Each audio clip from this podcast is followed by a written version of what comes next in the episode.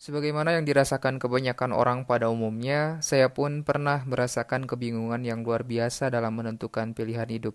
Dalam berbagai hal, dalam berbagai aspek, namun salah satu yang penting dan paling menentukan dalam perjalanan hidup saya ialah menentukan keberlanjutan pendidikan. Iya pernah banget, pernah banget direndahin dulu sama guru SMP. Beliau luar biasa lah pokoknya ya. Aku dianggap remeh kayak gak mungkin aku bisa lanjut SMA di favorit di, uh, di SMA favorit gitu nggak mungkin gitu. Pernah saya iri sama fisik orang lain yang lebih good looking gitu.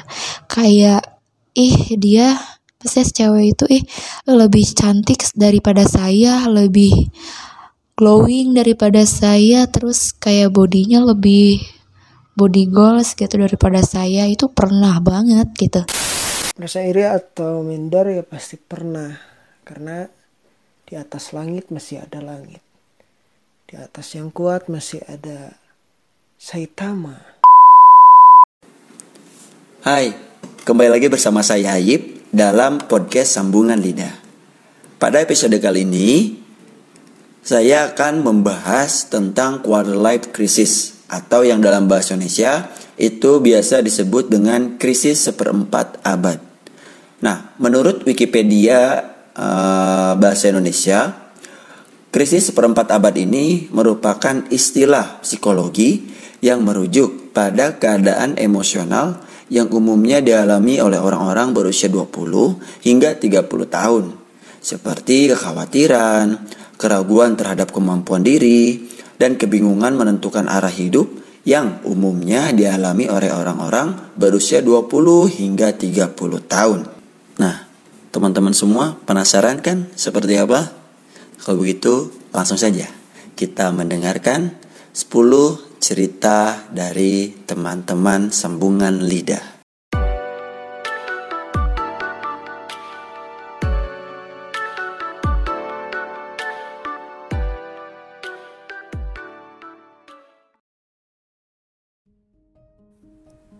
Apakah kamu pernah merasa bingung dengan tujuan hidup kamu? Misalnya, bingung menentukan jurusan, bingung memilih pekerjaan, bingung memilih pasangan, dan lain-lain. Tentu pernah ya.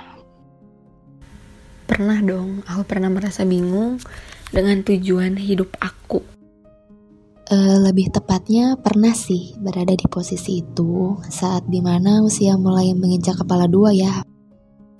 Sebagaimana yang dirasakan kebanyakan orang pada umumnya, saya pun pernah merasakan kebingungan yang luar biasa dalam menentukan pilihan hidup. Dalam berbagai hal, dalam berbagai aspek, namun salah satu yang penting dan paling menentukan dalam perjalanan hidup saya ialah menentukan keberlanjutan pendidikan. Bingung kayaknya pernah sih, bingung berkali-kali. Kayaknya orang-orang juga sama dan dari ya dari SMP, milih SMP, SMA, kuliah jurusan sampai kerja pun kayaknya bingung dialami deh. Terus misalnya kayak di tempat A yang aku suka ternyata nggak buka lowongan di tempat B buka lowongan tapi tempatnya kayak gitu. Di tempat C ya misalnya ada panggilan interview ya pastilah ada bingung-bingungnya. Dan apalagi waktu pertama bingung tuh di waktu mahasiswa sih. Harus jadi mahasiswa yang ikut organisasi atau enggak gitu ya. Untuk aku sampai aku satu tahun dulu tuh mengenali dulu lingkungan kuliah gitu. Baru di tahun keduanya aku ambil keputusan untuk mengikuti organisasi. Alhamdulillah lah bermanfaat untuk sampai sekarang. Kan gitu ya kadang eh, bingung tuh bukan karena kitanya harus milih mana yang kita inginkan atau mana yang kita sukai. Makin sini tuh makin ngelihat bingung tuh karena kebutuhan lah pasti. Dan melihat risiko gitu. Risiko mana yang lebih siap aku ambil? Risiko mana yang lebih siap aku tangani gitu lah. Pernah bingung gitu antara lanjut kuliah atau kerja.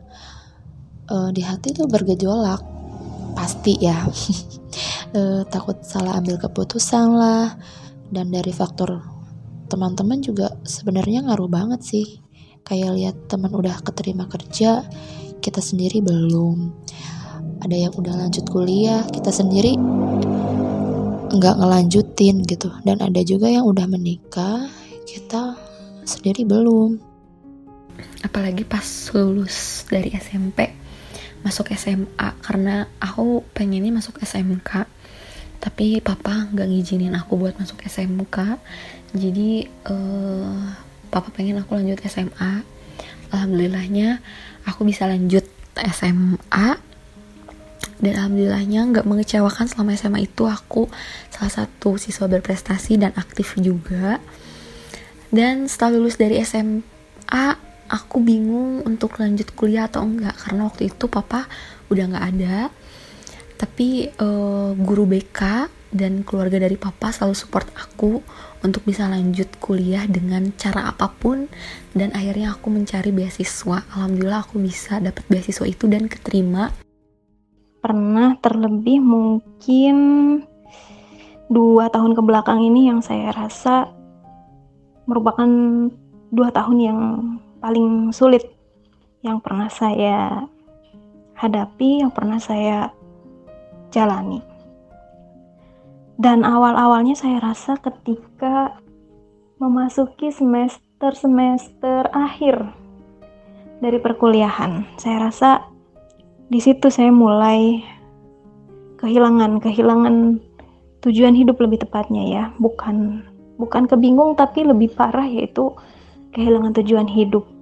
Dan barangkali sampai sekarang saya masih masih merasakan hal tersebut dan yang lebih membuat bingung adalah tujuan hidup yang menyangkut bukan hanya pekerjaan tetapi ke depannya akan seperti apa.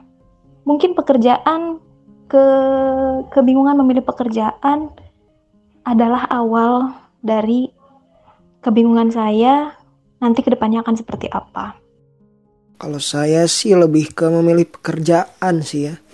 Soalnya itu merupakan hal fundamental bagi seorang lelaki dewasa. Tentang sejauh mana dia bekerja keras gitu. Selama ini, apakah kamu memilih arah tujuan hidupmu sendiri atau malah kamu mengikuti saran dari orang lain? Alhamdulillah, kalau saya saat ini menentukan tujuan hidup sendiri secara sadar dan sewaras-warasnya. Uh, saya pribadi kalau menentukan tujuan hidup atau pilihan gitu lebih sering ke meminta pendapat dari beberapa orang yang menurut saya uh, mereka bisa saya ambil atau bisa saya serap pemikirannya atau pandangannya terutama dari orang tua dari kakak dari sahabat-sahabat terutama dari guru saya pribadi juga saya selalu minta pendapat tapi bukan untuk menentukan tapi untuk dipilah dan dipilih. Mana yang baik mana yang harus saya pilih ditimbang. Baru setelah dari beberapa saran atau beberapa uh, nasihat di situ akan ketemu pilihan atau tujuan yang mendekati. Kalau untuk arah tujuan itu diri sendiri sih pasti diri sendiri yang menentukan mungkin uh, sisanya tetap pasti akan minta saran dari orang lain, terutama orang tua, karena ya mau bagaimanapun pasti mereka tetap ikut andil memberikan saran-saran. Tetapi alhamdulillahnya kalau orang tua saya itu hanya sebatas memberikan saran, jadi tidak memaksakan uh, kehendaknya untuk diikuti. Sebenarnya sebagian besar dari hidup aku, aku memilih uh, atas kemauan aku sendiri. Cuma di sisi lain juga aku tuh ngedengerin atau menerima saran dari orang lain gitu.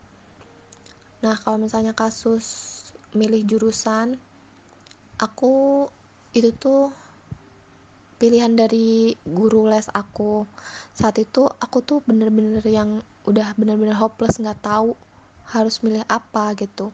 Terus waktu les aku masih kekeh ngambil jurusan yang berbau arsitek aku turunin jadi desain interior gitu yang masih nyerempet-nyerempet sama arsitek kan.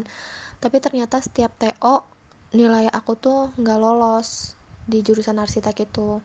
Akhirnya karena mungkin guru les aku tuh miris ngelihat nilai aku yang segitu-gitu aja sedangkan kemauan aku tuh terlalu tinggi akhirnya uh, beliau ngasih saran lah aku untuk ngambil jurusan yang uh, nilai aku tuh masuk di apa namanya di jurusan itu. Tapi waktu itu aku kekeh kan kekeh banget kayak nggak mau aku tuh mau tetap desain interior aja gitu. Mungkin nanti kan aku bisa belajar misalnya nggak bisa ini itu ini itu gitu kan. Tapi malah beliau ngomong gini kamu ikut tes perguruan tinggi tuh niat kuliah atau cuma jadi tim hore doang? Di situ sih yang bikin aku jelek banget dan mikir ulang gitu iya ya kalau misalnya aku tetap ngambil ego aku aku tuh nggak akan lulus di tes perguruan tinggi ini gitu. Tapi kalau misalnya aku nurunin eh maksudnya ngeganti jurusan yang yang harus aku ambil aku tuh takutnya setengah hati gitu kan. Tapi saat itu aku mikirnya ya udahlah aku pengen kuliah aja dulu gitu kan. Mungkin ke depannya tuh aku bisa menerima dan belajar lagi gitu. Saya selalu percaya bahwa setiap orang memiliki tanggung jawab masing-masing atas hidupnya. Maka dari itu, saya sebenarnya menginginkan kendali penuh terhadap hidup saya sendiri. Saya kadang berpikir, rasanya tidak adil ketika orang asing yang tidak kita kenal sama sekali tiba-tiba datang dan mengatur segala dalam hidup kita. Namun jika memang diingat-ingat kembali, kita tidak bisa menafikan adanya pengaruh dari orang-orang terdekat. Katakanlah orang tua, sahabat, kawan, ataupun berbagai faktor eksternal lainnya. Karena ada pendapat-pendapat, saran, pandangan yang tidak bisa kita cegah dari mulut mereka yang kadang begitu meluncur seenaknya begitu. Sebab juga saya sadar bahwa banyak sekali hal yang bisa kita kontrol, begitu pula ada hal-hal yang tidak bisa kita kontrol. Karenanya saya selalu berusaha untuk cukup terbuka mendengarkan pendapat orang lain. Setidaknya saya membutuhkan dan akan menempatkan mereka sebagai pemberi referensi pandangan yang cukup objektif sebelum saya menentukan tujuan-tujuan dalam hidup. Kita yang ma kita yang harus nanya ke diri kita sendiri tujuan kita hidup itu untuk apa sih gitu ini yang paling utama ada satu ayat di dalam surat Az-Zariyat di ayat 56 dengan arti maka manusia pun dijadikan oleh Allah dengan tujuan agar beribadah kepadanya. Sebagaimana dalam firman-Nya dan tidaklah aku ciptakan jin dan manusia kecuali untuk beribadah kepadaku ya. Satu yang utama eh, berarti untuk menyembah dan beribadah ya. Terus sebagaimana manusia diciptakan dengan tujuan. Hmm. Manusia diciptakan dengan tujuan, maka harus ada sebuah pedoman hidup yang juga memberikan nilai lebih dalam kehidupan kita sebagai manusia kan. Dan kalau uh, untuk lebih ke mengikuti saran orang lain sih uh, bukan gitu ya maksudnya, tapi saya lebih ke meminta saran dan masukan menurut pendapat dan pandangan orang lain baiknya tuh seperti apa gitu loh. Untuk selanjutnya setelah kita minta pandangan dan pendapat orang lain, selanjutnya nih kita yang menampung dan memutuskan sendiri jalan ke depannya mau seperti apa. Ya emang sih orang lain gak akan pernah mengerti apa maunya kita. Toh diri kita sendirinya aja masih terkadang bingung gitu loh sama maunya diri kita sendiri tuh apa gitu Pernahkah kamu merasa iri atau minder? Merasa iri atau minder ya pasti pernah. Karena di atas langit masih ada langit. Di atas yang kuat masih ada Saitama. Jawabannya tentu saja pernah dan saya rasa ini manusiawi. Setiap orang walaupun beliau ini jenius misalkan, walaupun beliau ini religius misalkan, pasti pernah mengalami fase di mana mereka atau kita merasa iri dan minder gitu. Khususnya ketika melihat manusia lain yang yang kita kita rasa, kita kira lebih baik dari kita, entah itu dari segi ekonomi, dari segi akademis, dari segi macam-macam.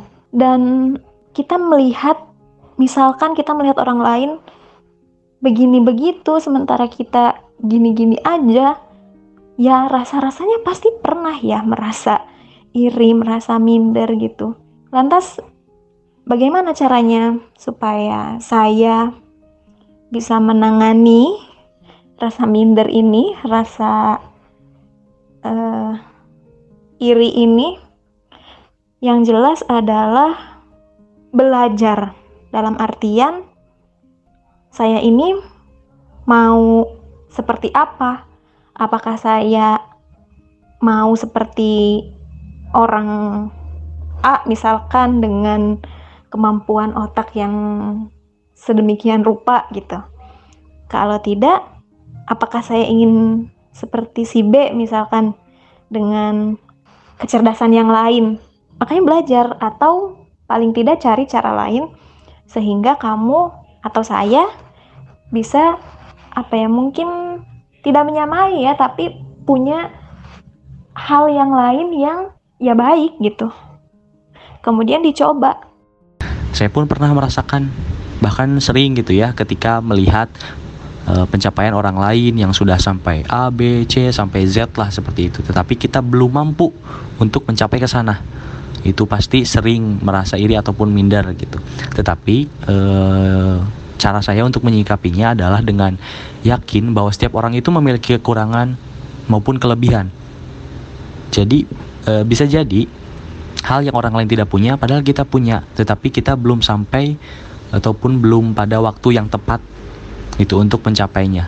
Jadi tentunya kita harus uh, positive thinking aja bahwa pasti akan ada waktu yang menjawab gitu dan setiap orang harus yakin setiap orang punya jalannya masing-masing yang terbaik yang sudah digariskan oleh Allah Subhanahu wa taala. Merasa iri atau minder pasti pernah. Mungkin di beberapa uh, hal itu merasakan kalau untuk sekarang posisinya adalah ketika melihat teman-teman yang lain sudah bekerja, saya masih men, saya masih berjuang mencari pekerjaan. Terus ketika orang lain sudah bisa memberikan gajinya atau sedikit jajan untuk orang tua atau untuk adik-adiknya. Lebih ke iri atau mindernya di sebelah situ sih. Yang di posisi kenapa sih saya bisa iri sama perempuan yang lebih salihah gitu? Uh, jelas ya menurut saya dia tuh bisa menjaga dirinya. Bisa menjaga dirinya menjaga ya dirinya sebagai perempuan gitu. Dari caranya bersikap berpakaian juga ya dari dari dari segi berpakaian dia uh, menutup aurat gitu ya dan juga dalam hal dalam segi agama dia mungkin di atas saya gitu. Ya masya allah banget sih. Ini menurut saya pribadi ya. Dan di sisi lain juga saya iri. Kadang perempuan itu tuh uh, punya beberapa poin gitu. Udah cantik udah good looking good attitude. Dan dia juga uh, prestasinya uh, dapat semua gitu. Kayak dia udah lulus kuliah uh, di jenjang yang lebih tinggi terus dapat pekerjaan pekerjaan yang di atas saya gitu. Terus uh, ada yang udah dapat pekerjaan dia juga udah uh, berumah tangga. Tapi itu bukan tolak ukur kita nggak mampu gitu ya ya balik lagi uh, setiap proses orang itu kan beda-beda. Kita nggak mungkin harus sama sama kayak dia. Mungkin usaha dia untuk mendapatkan itu semua tuh jauh lebih daripada saya pribadi gitu ya. Lalu cara saya menyikapi rasa iri atau minder tersebut ya dengan cara bersyukur. Mau apa lagi gitu kan? Karena bagi saya sendiri semua orang itu bisa berbahagia dan malahan sedang berbahagia gitu. Namun tidak sadar dan men yang menyebabkan itu ialah menjadikan kebahagiaan orang lain sebagai tolak ukur gitu. Pernahkah kamu merasa direndahkan mungkin oleh keluarga, teman, sahabat, atau bahkan diri sendiri. Merasa direndahkan orang lain itu kaitannya dengan tingkat kebaperan orang atas tindakan orang lainnya. Aku sih pernah kayaknya, cuma nggak yang lebay gitu, nggak sampai yang direndahinnya banget-banget gitu. Cuma pernah ada omongan saat uh, kayaknya belum kuliah, tapi itu masih kayak peralihan mau mau kuliah gitu, masih ngambil uh, apa namanya jurusan apa yang aku harus pilih gitu tadi kan. Saat itu aku tuh akhirnya ngambil bahasa Korea untuk pilihan pertama dan kedua terus pilihan ketiganya bahasa Indonesia tapi aku waktu masih kayak kekehnya yaudahlah bahasa Korea nih kayaknya gitu terus saat keluarga aku tahu aku ngambil bahasa Korea mereka ngomongnya tuh kayak kamu belajar bahasa Korea mau mau jadi apa mau ke Korea jadi TKI gitu sih kayak yang what? Ternyata uh, mereka itu nggak kayak nggak open minded gitu loh aku ngerasanya. Jadi kesel sendiri kayak lah emang ngambil bahasa Korea tuh harus jadi TKI ke Korea? Gitu. Kan enggak terus pas tahu aku ternyata lolosnya di bahasa Indonesia mereka ngomong lagi kayak lah kamu kan anak Indonesia kenapa kamu ngambil bahasa Indonesia lagi? Kamu nggak bisa bahasa Indonesia. Kamu kamu kayak orang asing gitu nggak bisa belajar apa nggak bisa ngomong bahasa Indonesia atau gimana gitu. Kamu mau jadi apa sih ngambil bahasa Indonesia? Gitu-gitu. Jadi kayak yang duh kesel gitu. Udah mana waktu itu aku ngejalanin kuliah di jurusan bahasa Indonesia dengan setengah hati ditambah dengan omongan itu ya mungkin ada rasa down dan kayak bener gak sih gue ngambil jurusan ini? gitu. Pernah pernah. Dan ini kejadiannya beberapa bulan yang lalu ya.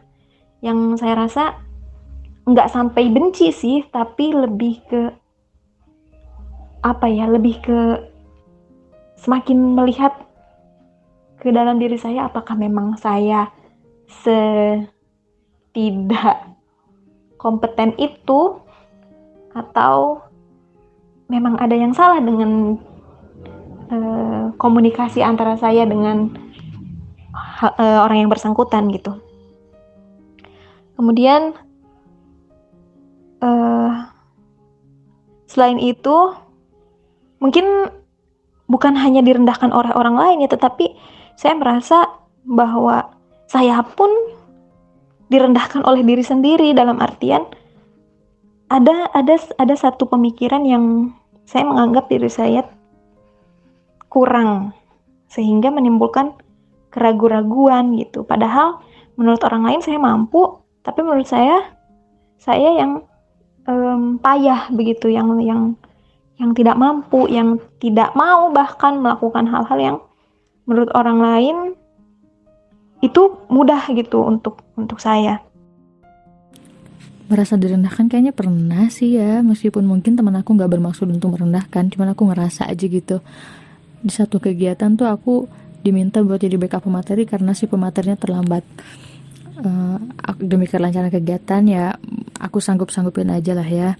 Aku bikin tuh materinya ketika aku tanya ke yang lain nih untuk melengkapi takutnya aku ada yang kelewat teman aku tuh bilang hmm, enggak deh ini materinya kejauhan. Udah deh kita tunggu pemateri yang aslinya aja. Kita switch jadwal. Hmm, dia di situ sampai minta switch jadwal karena mungkin saking nggak maunya aku jadi pemateri nggak tahu kayak gimana. Uh, dan waktu si pemateriannya mulai nih ternyata materi yang disampaikan itu sama banget sama yang aku udah buat tadi sebelumnya. Ya untuk membela diri dan untuk meningkatkan lagi semangat aku yang udah males pada saat itu tuh aku bela diri dong ke temen aku. Ya ini tuh emang kayak gini kasih penjelasan itu ya.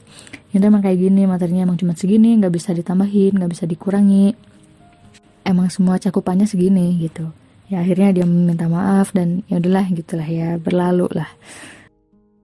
Ada sebagian dari kita yang sikapnya itu senggol bacok gitu orang yang selalu gak terima gitu dengan kata-kata buruk orang lain. Tapi sih kalau saya diamin aja gitu kan. Karena kalau dia waras ter juga berhenti sendiri. Dan di samping itu itu menjadi satu tanda bahwa kita harus mengaji lagi diri. Menyadari bahwa kita itu belum sempurna dan menerima kekurangan yang orang lain lihat. Lalu setelah itu kita perbaiki sedikit demi sedikit. Dan dan berusaha menjadi orang yang gak berperan gitu kan. Toh sekelas Nabi juga ada yang gak suka, apalagi kita.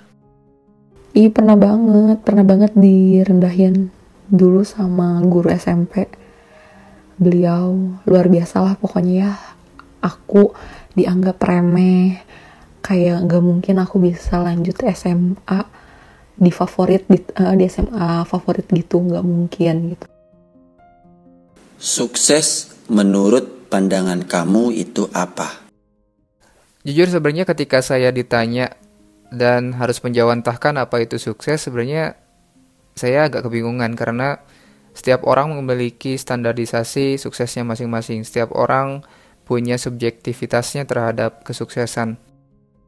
Sukses menurut pandangan saya itu ketika kamu merasa bahagia atas segala hal keputusan yang sudah kamu ambil.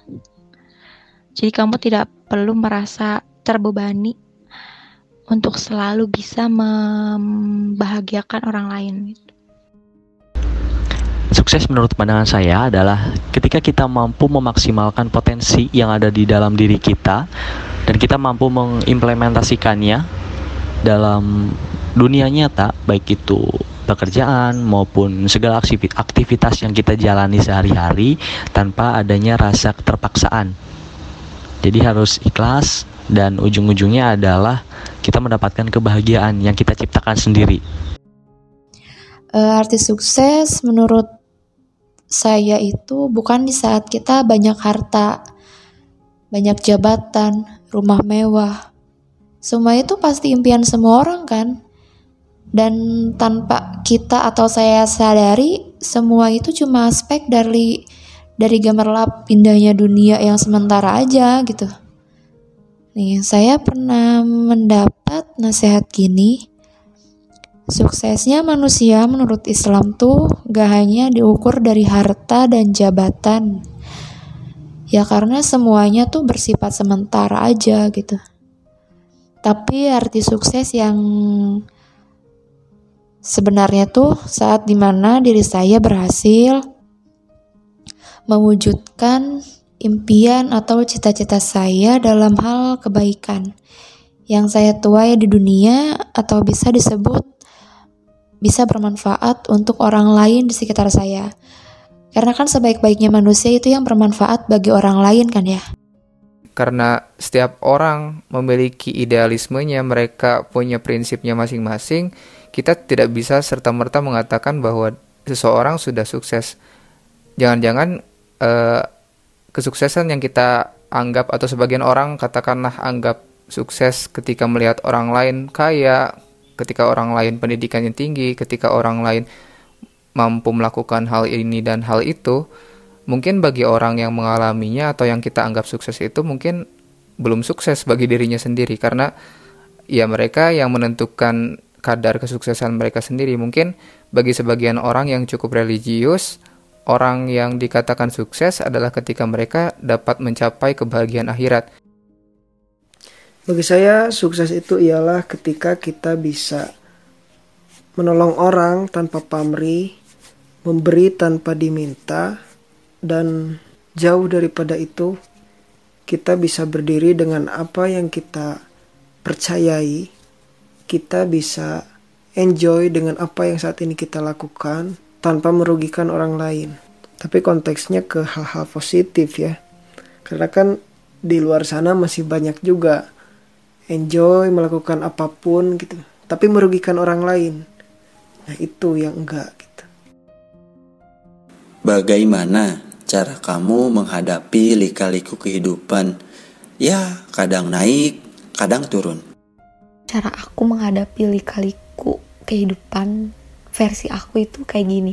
Saat aku lagi sedih aku buka laptop atau buka handphone buka YouTube lakuin sesuatu atau hobi yang memang uh, bisa lebih menetralisir rasa kesedihan itu.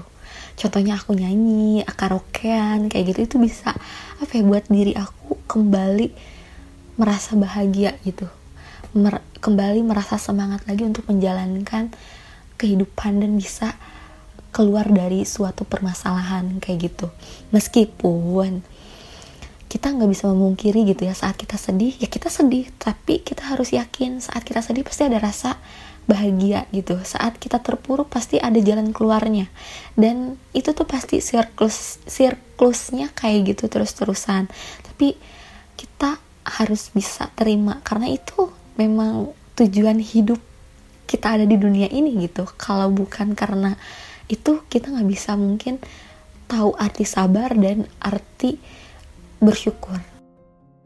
Sejujurnya aku tuh uh, kadang tuh mikir gini loh. Aku tuh ngerasa santai banget untuk ngehadapin hidup ini gitu. Misalnya besok ada ulangan ya udah belajar besok ada ujian. Ya udah pahamin materinya. Terus besok ada tes ini tes itu. Besok kayak gini pakai gini kayak gitu. Aku tuh kayak cuma ya udah uh, hadapin berdoa usaha gagal. Ya udah coba lagi atau ngambil jalan lain. Jujur aku tuh aku ngerasa hidup aku kayak gitu. Gak terlalu yang kadang tuh aku tuh mikir aku tuh sebenarnya pusing gak sih mikirin ini gitu. Karena aku ngerasa yaudah jalanin aja gitu. Semua yang ada di depan mataku yang yang apa namanya masalah-masalah yang aku hadapin gitu. Aku masalah-masalah yang datang gitu. Ya udah aku hadapin aja. Toh kalau misalnya gagal itu tuh bukan akhir gitu. Ya jelas di saat saya naik saya harus banyakin istirahat. Jangan terlalu tergesa-gesa saat kita mendapat masalah kita harus tenang. Memikirkan apa yang harus kita lakukan untuk tidak mendapat masalah selanjutnya. Di saat kita sedang naik sambil memikirkan dengan apa nih kita harus uh, menjalani hidup itu dengan sabar dengan berpikir dengan terus mengkaji diri agar lebih baik. Setelah kita turun nah di situlah saya lebih banyak berpikir dan lebih banyak mengkaji diri. Dan bersyukur juga. Untuk menghadapi kehidupan yang lika-liku ini ini semoga sebelumnya gak ada yang tersinggung nih ya. Untuk yang pertama sih aku bener-bener harus pegang teguh banget sama uh, prinsip hidup. Cela, prinsip hidup kayaknya. Tapi bener deh misalnya kita di satu kondisi A yang enak banget adaptasinya enak banget masuknya lah gitu pokoknya. Tapi lama kelamaan itu tuh bikin aku uh, mendesak untuk melepaskan prinsip aku bakal keluar dari situ gitu.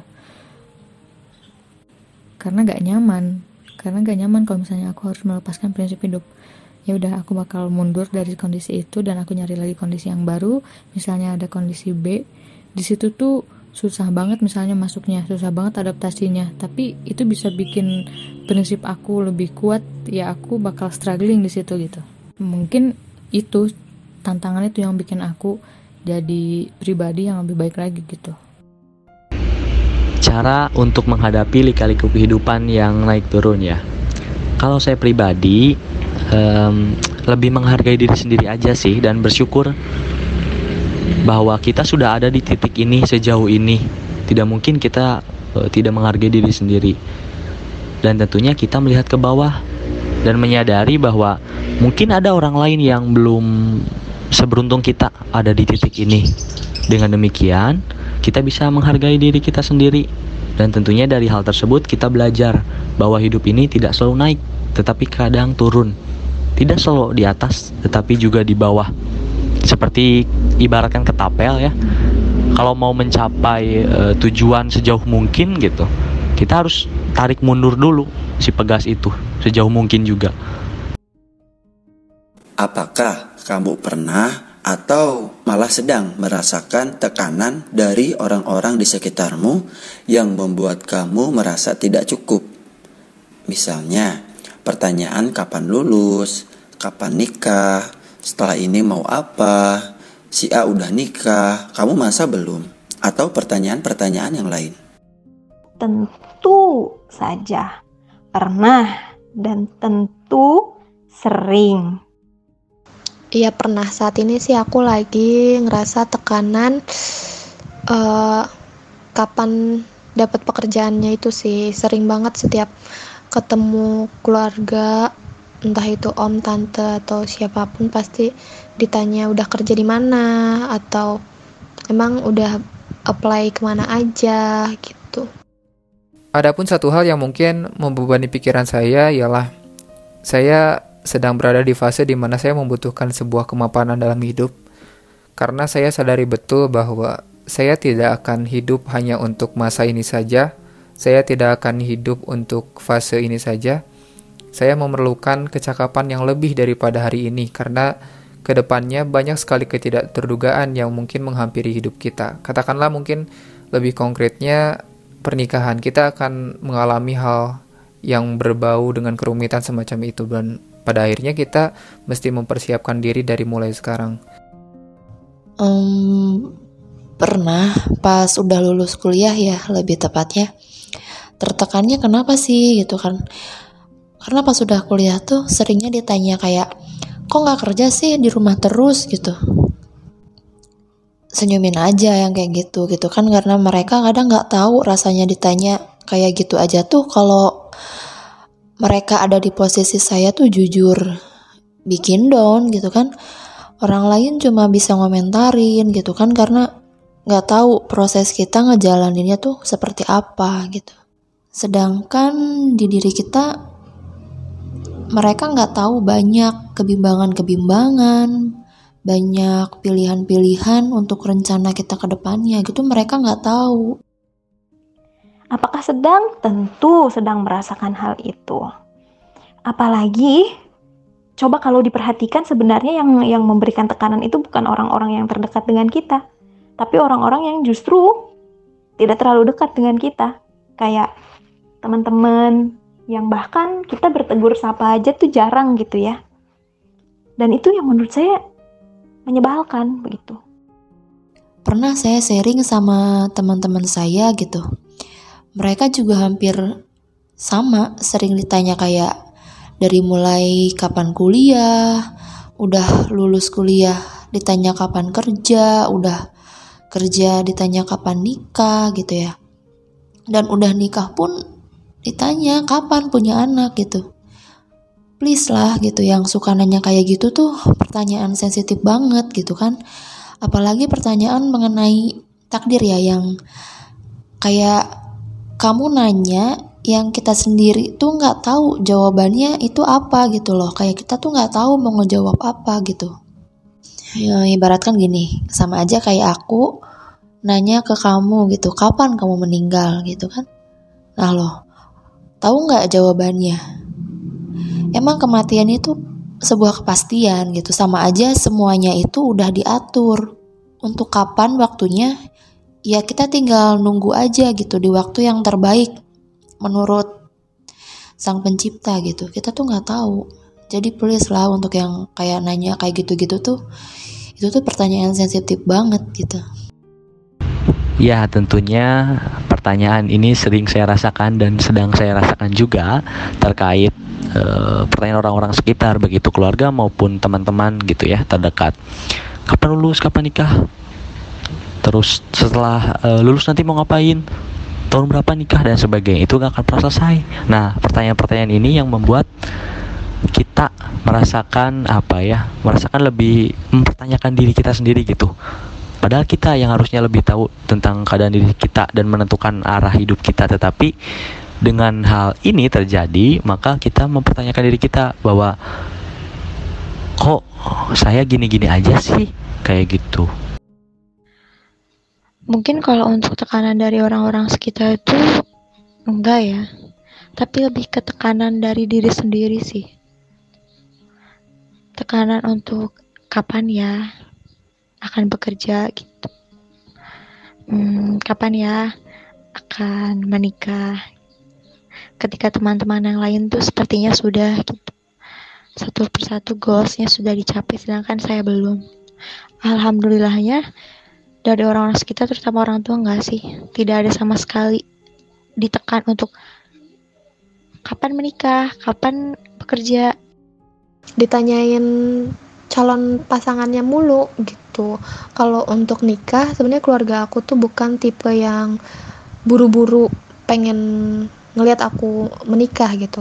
Cuma lebih ke kok belum pernah ada nih yang dikenalin ke keluarga. Sering banget ditanya mana pasangannya, mana pacarnya, mana cowoknya gitu sih yang bikin aku tuh kadang jadi males untuk ketemu keluarga aku gitu karena sering banget ditanya mana pasangannya mana cowoknya. Malam minggu kenapa malah kumpul keluarga bukan jalan sama pacarnya gitu. Jadi yang awalnya aku tuh nggak terlalu mikirin banget gitu. Jadi kepikiran gitu. Jadi kayak ada masa di mana aku pengen kayak woi buruan lah sini siapa aja tembak gua gitu. Lalu, bagaimana cara menghadapi tekanan tersebut?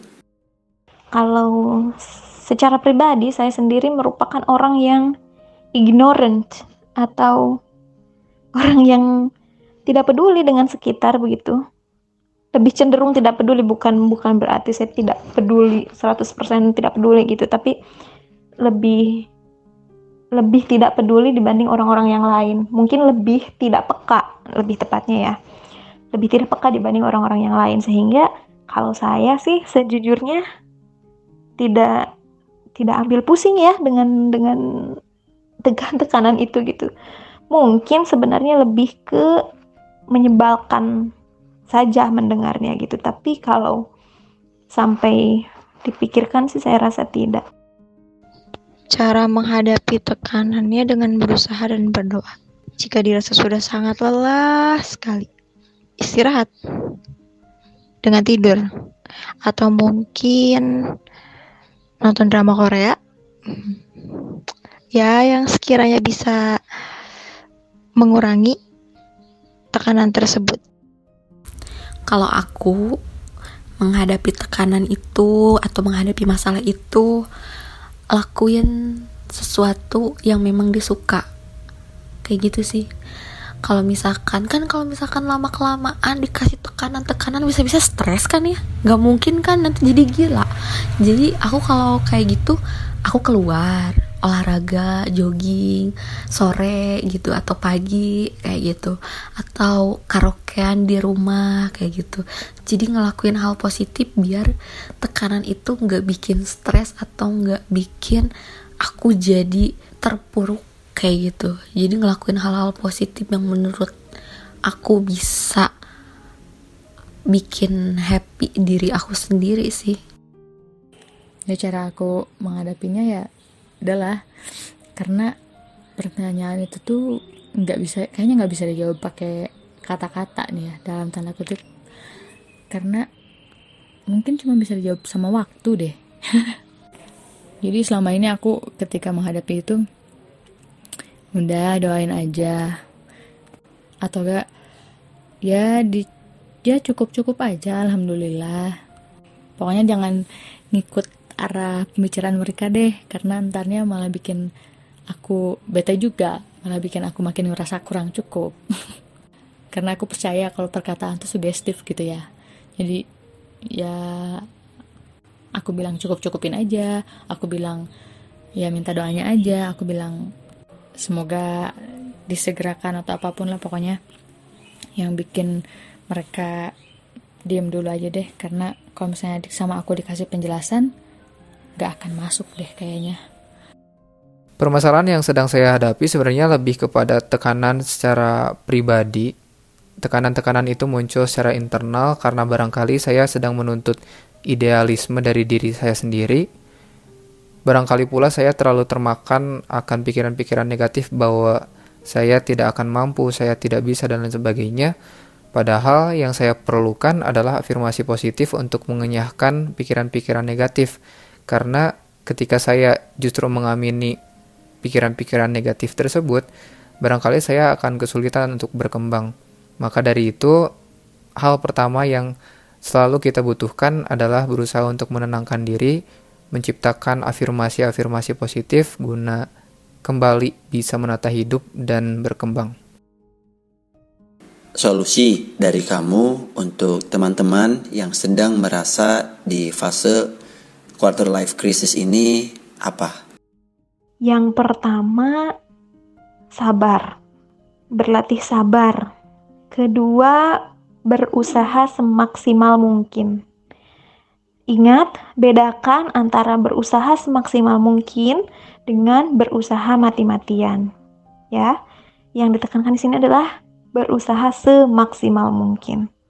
Kemudian berdoa dan bersyukur. Saya percaya setiap orang itu punya punya masa, punya waktunya untuk take off, untuk lepas landas masing-masing dan itu nggak sama antara satu orang dengan yang lainnya.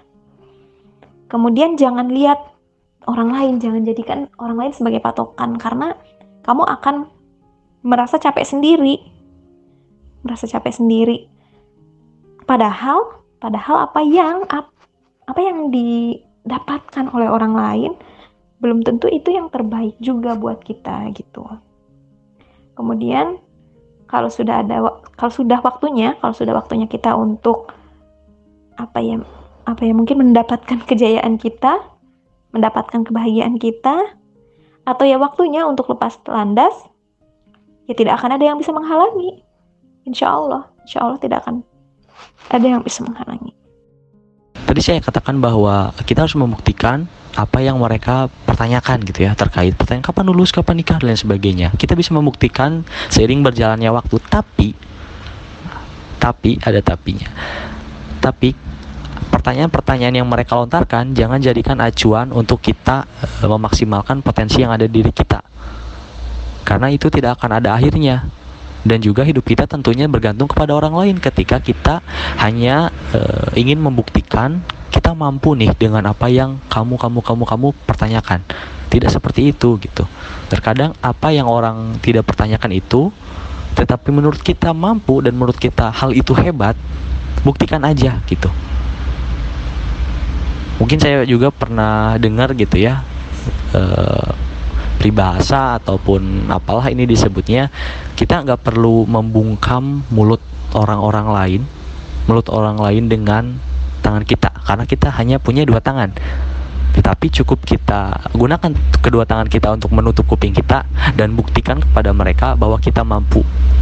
Seperti itu tambahannya sedikit untuk teman-teman yang lagi merasakan hal ini juga teman-teman lebih mendekatkan diri aja sih ke Allah Subhanahu wa taala, ke Sang Pencipta dan yakin bahwa jalan yang sudah Dia gariskan itu lebih baik dari yang apa kita impikan, dari apa yang kita semua bayangkan.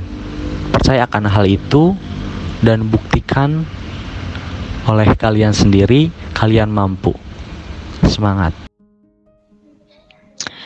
Untuk teman-teman yang sedang merasakan di fase quarter life crisis, tenang aja. Kalian itu nggak sendirian. Masih banyak kok orang lain juga yang merasakan atau sedang berada di fase itu.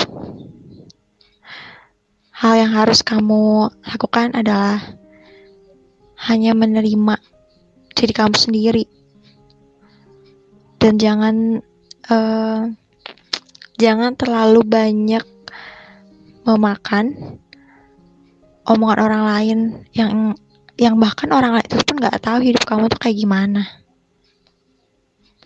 Dan yang pasti berusaha dan selalu berdoa. Minta ridho dari orang tua. Itu udah cukup sih sangat-sangat cukup. Untuk teman-teman yang lagi di fase ini menurut aku kalian tuh harus ngenalin diri kalian dulu. Misalnya kayak uh, kelebihan kalian kekurangan kalian minat kalian gitu. Karena aku yakin kalau misalnya kita udah kenal sama diri kita sendiri tuh untuk menghadapi masalah-masalah atau um, problem baru ke depannya tuh mudah gitu. Karena kita udah bisa menyiapkan nih misalnya mau ngambil jalur ini apa-apa aja nih bahayanya atau kelebihannya. Atau jalur yang satunya apa kelebihannya apa kekurangannya gitu. Uh, apa ya? Pasti teman-teman di angkatan dan seumuran kita itu pasti sedang pusing-pusingnya menghadapi uh, krisis ini gitu ya. Menurut saya sih ya berlingkungan lah dengan baik berdiskusi lah atau sharing lah dengan orang yang tepat selaraskan pemikiran kamu dengan orang tua dengan Allah dengan diri sendiri juga. Intinya lebih ke banyak komunikasi. Karena kalau misalkan di keadaan seperti ini kamu hanya memikirkan kamu tidak berpikir gimana caranya uh, keluar dari krisis ini atau mendapatkan jawaban dari krisis ini pusing ya ada. Uh, stres. Salah melangkah kah atau gimana? Menurut aku solusi untuk orang-orang atau termasuk diri aku sendiri yang merasa lagi di fase quarter life crisis itu yang pertama jangan pernah membandingkan diri kamu dengan orang lain. Karena itu nggak akan ada habisnya dan itu lama kelamaan akan bikin diri kamu capek sendiri dan stres. Pokoknya pede aja diri kamu lebih baik diri kamu bisa bangkit, diri kamu hebat, diri kamu luar biasa pokoknya.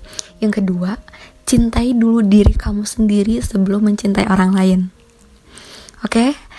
Lalu yang ketiga, cari teman-teman yang bisa uh, memberikan hal-hal positif ke diri kamu dan bisa membawa kamu ke arah yang lebih baik lagi gitu. Nah, dari situ mungkin uh, solusi yang bisa aku kasih ya kalau misalkan untuk ada di fase quarter life crisis saat ini menurut aku. Jadi uh, teman-teman mungkin ataupun siapa pun itu yang mendengar podcast ini uh, semoga kalian uh, bisa pahami dulu diri kalian sendiri sebelum pahami orang lain dan cintai dulu diri sendiri sebelum mencintai orang lain. Pahami dulu diri kalian sendiri sebelum pahami orang lain. Untuk kawan-kawan yang berada di luar sana sempatkan untuk beristirahat. Jangan terlalu keras terhadap diri sendiri. Sangatlah wajar untuk meminta bantuan terhadap orang lain. Sangat wajar untuk merasa diri lemah dan tidak berdaya Toh kita hanyalah manusia, kita masih perlu orang lain, kita masih perlu pegangan dan bantuan dari Yang Maha Pengasih. Jangan terlena terhadap pikiran-pikiran negatif, ciptakan afirmasi-afirmasi yang mampu mendukung kita keluar dari anggapan-anggapan buruk kita sendiri. Solusi dari saya buat teman-teman yang mungkin sekarang lagi ada di fase quarter life crisis ya. Solusi dari saya mungkin ya ini juga bisa jadi nasihat untuk saya pribadi ya.